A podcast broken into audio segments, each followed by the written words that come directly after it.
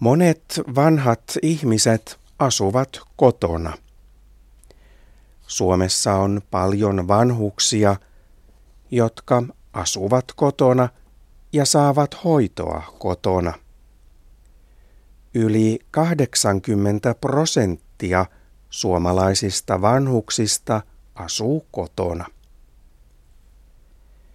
Suomen valtio on tyytyväinen, kun vanhukset asuvat kotona.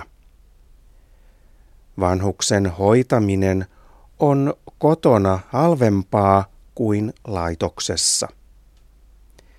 Valtion täytyy säästää rahaa, kun vanhusten määrä kasvaa.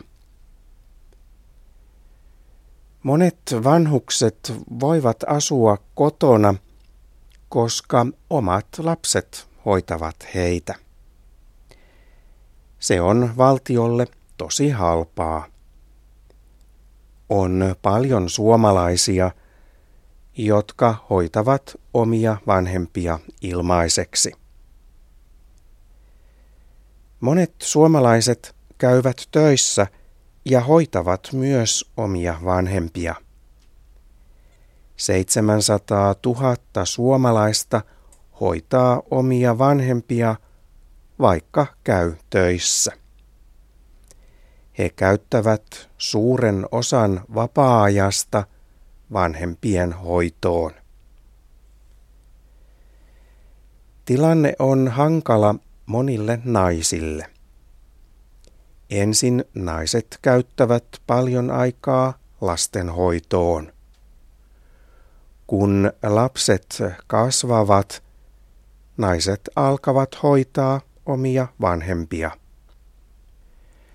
Suomalaiset naiset käyvät töissä, mutta heillä ei ole aikaa keskittyä omaan työhön.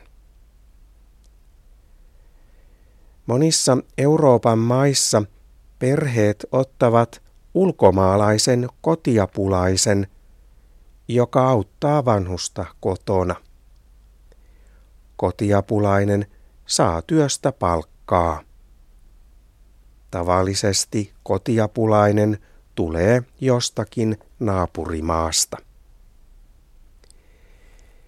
Ehkä myös suomalaiset perheet alkavat ottaa ulkomaalaisia kotiapulaisia.